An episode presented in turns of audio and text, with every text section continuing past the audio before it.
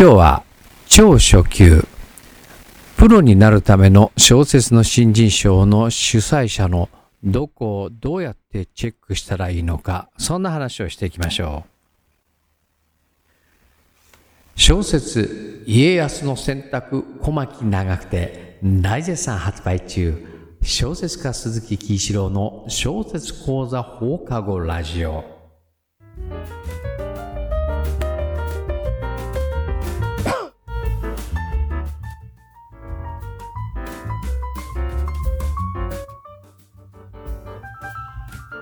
えっ、と、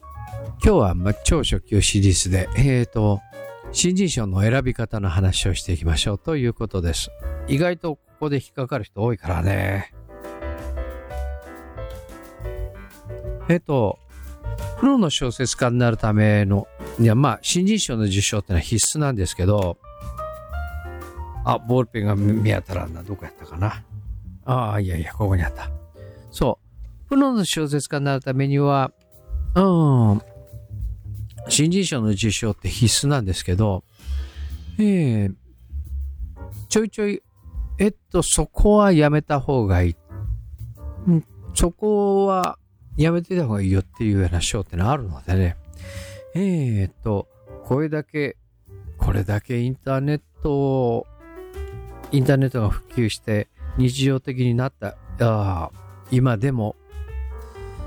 うん、あれだね。怪しげな賞っていっぱいあるからね。まあ、そういう悪い大人に騙されないようにっていうことを、話をするのも、まあ、小説講座の先生の仕事のうちではあるんだけどね。ええー、まあ今日はそんな話です。小説家のプロデビューを目指すあなたに小説の新人賞の主催者のチェックとプロデビューへの道について説明しましょうということで。えっ、ー、と、まず第一にやっぱり主催者のチェックをすること大事です。えっ、ー、と、どうやってチェックするかということの情報としては、えっ、ー、と、一番早いのは、えっ、と、えー、インターネットで、小説、スペース、新人賞。で、えー、検索かけるとダーッと出てきますから、で、そこでいろんなものが出てくるときに、それぞれそれぞれの賞の主催者、主催者の公式サイトをチェックするということが大事です。えっ、ー、と、応募資格、主催者のその募集要項には、そのこう、賞の目的、これ大事ですからね、賞の目的、応募資格、うん、テーマ、それから選考委員、過去の受賞作などが、あと、告知されているので、そこから確認しましょうということです。ええー、あとは、うん、そうね、公募ガイドだとか作活などの公募ガイド、複数の書を比較検討するのに便利ですっていう。ま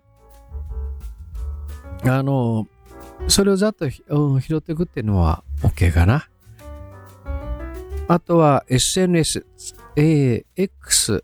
Twitter などの SNS で主催者や受賞者による情報発信をチェックできる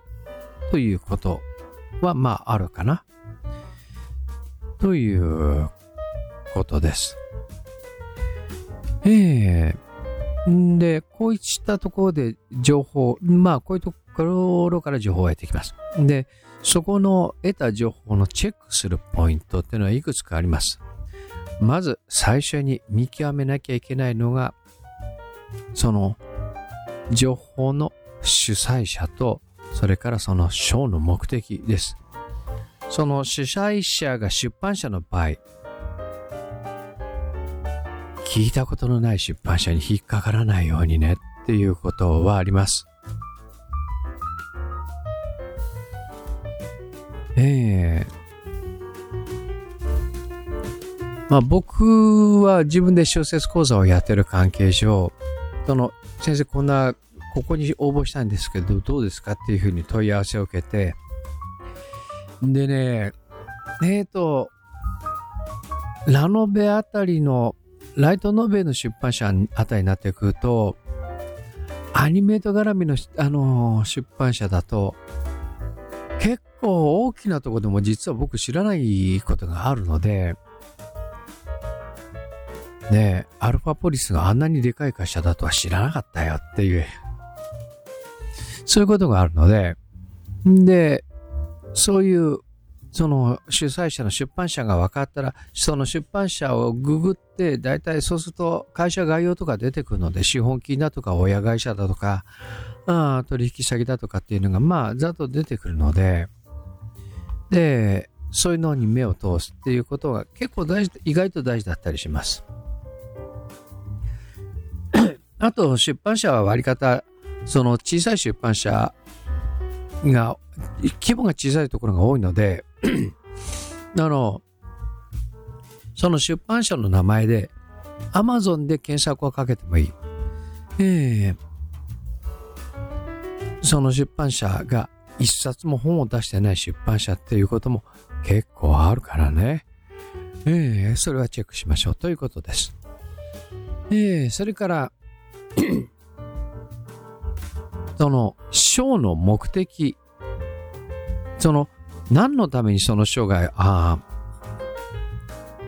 えっ、ー、と、その章があ開かれているのかということをチェックすることが大事です。えー、新人発掘。な、主にその新人小小説の章というのは大体、主に大体3つの目的で、えっ、ー、と、主催されます。一つは新人の発掘。二つ目は地方文化の振興。三つ目は自費出版や協力出版の営業っていうやつですね。で、新人発掘というのは、まあ、その出版社が次の新人を発掘するための我々の、我々が普段イメージする新人賞です。んで、それから、まあ、これはまあすぐ、プロになる、プロに直結する風、風だからね。えー、江戸川乱歩賞だとか横溝正賞だとかっていうのがそうです。えー、ポプラズッコケ大賞だとか、えー、角川の翼文庫だとか、まあまあいろいろあります。えっと、二つ目の地方文化振興。これは地方公共団体がやる、団体が主催するもので、えっと、うんここは、例えば、あえー、岐阜市文化祭とか、岐阜県文化祭だとか、ね、えー、そういう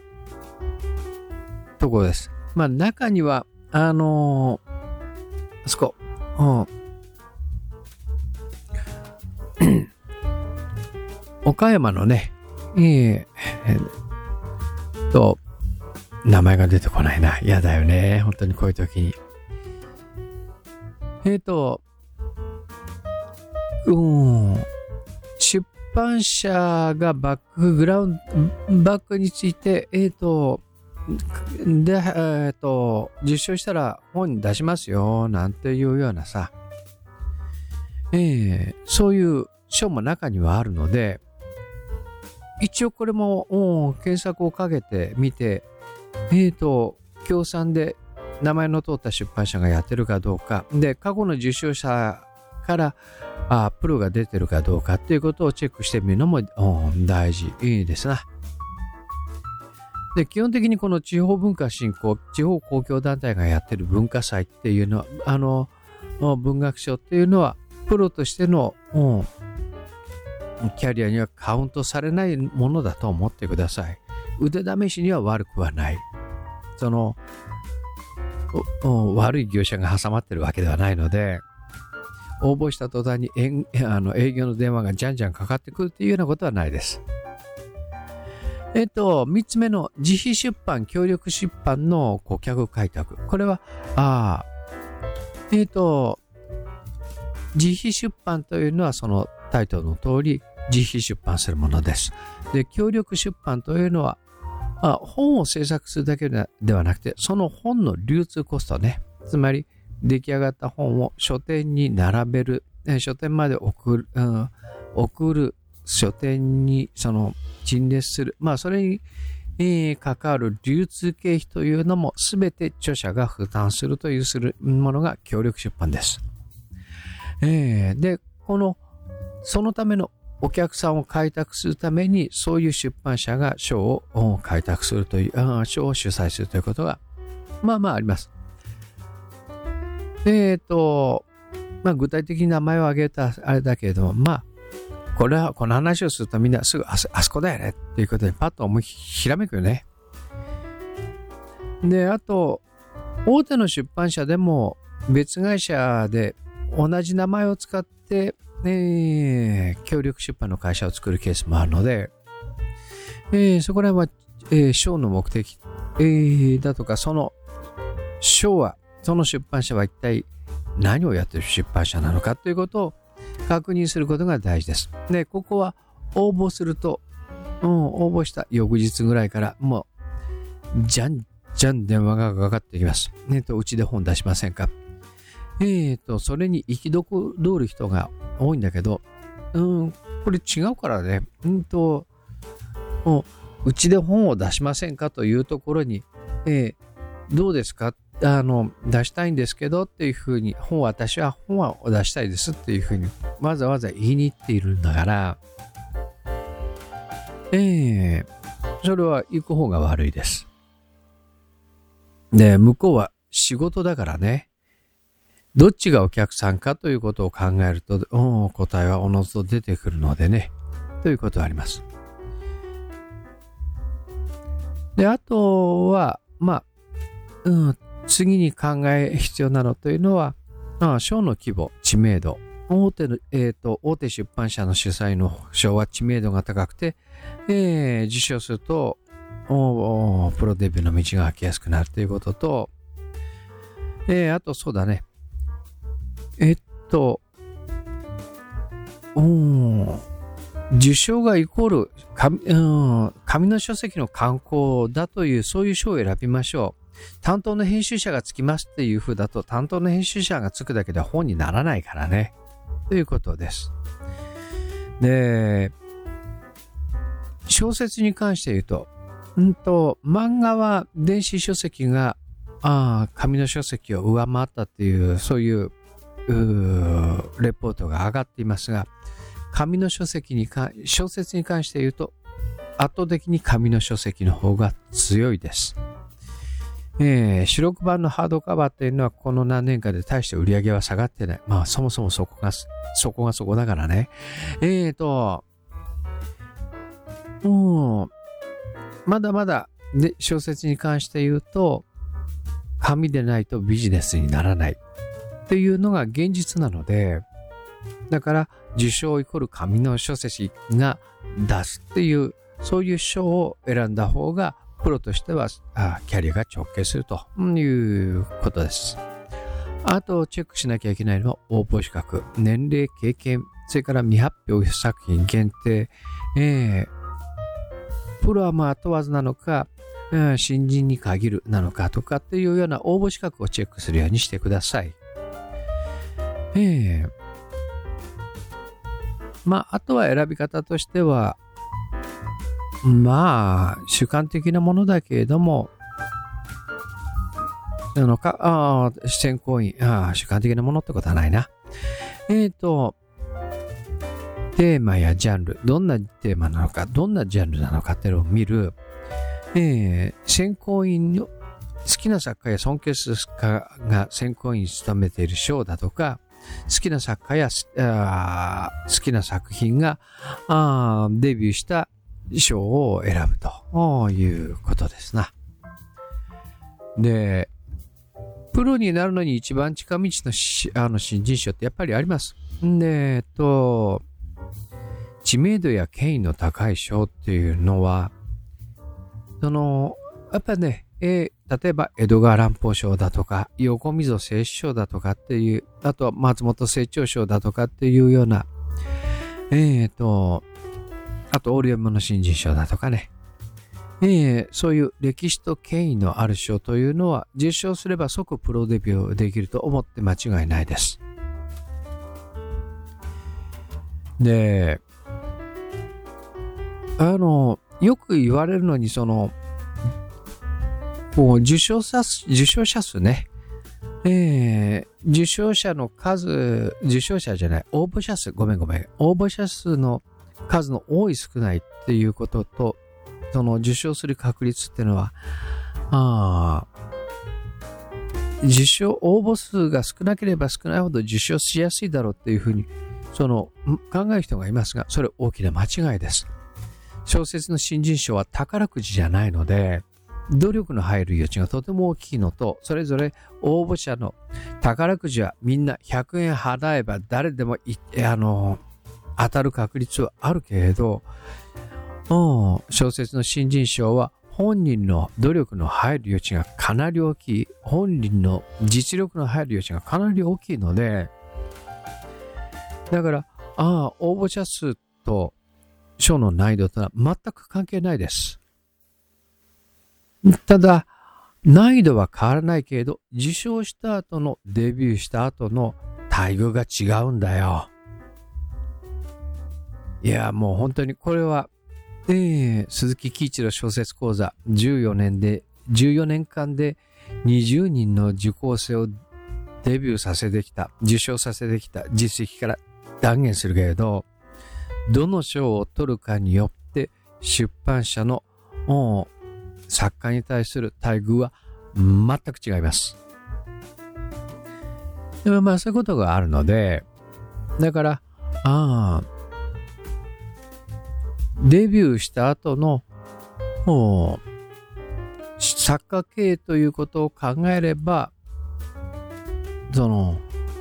権威のある賞を選んだ方がいいです。私はこの作品が書きたいですとか、こういうものが書きたいんですっていう風だったらそれは別です。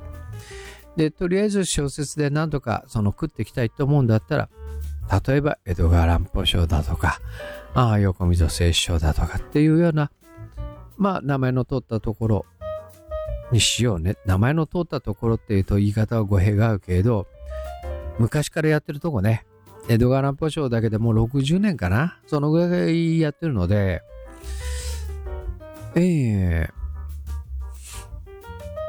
ー、あ、6、江戸川乱歩賞100回だったかな？ちょっとごめん、これ記憶で言ってるので。えー、とにかくやっぱ、あの、そういう古い、えー、古くからやってて今も続いてるショーっていうのは、あやっぱりそれなりに扱いは、そういう扱いを受けるのでね。ということです。で、まあ、その、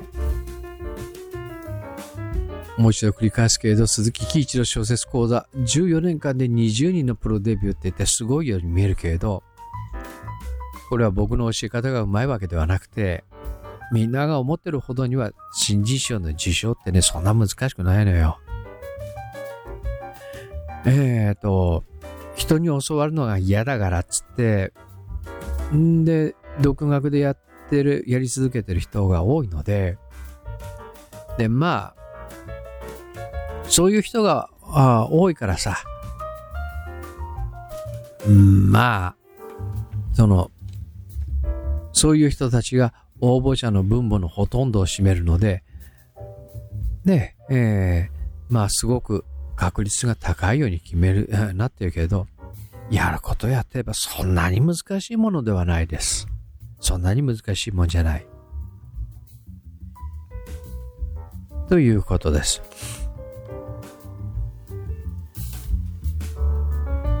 えー、っと、鈴木喜一の小説講座では随時受講生を募集しています。リモート対応で世界中どこにいても受講できます。江戸川乱歩賞や横溝正賞、大流物新人賞など圧倒的プロデビュー実績を誇っています。受講申し込みは概要欄からアクセスしてください。この番組では今更人に聞けない小説の質問を募集しています。Google フォームで匿名ボックスを用意しました。概要欄からアクセスしてください。その時にラジオネームを書き添えてくださると嬉しいです。この番組は YouTube をキーステーションにサウンドクラウド、Apple Podcast、Google Podcast、Spotify などのポッドキャストプラットフォームでも配信しています。というところで、今日の小説家鈴木喜一郎の小説講座放課後ラジオ。そんなところで。ではではでは。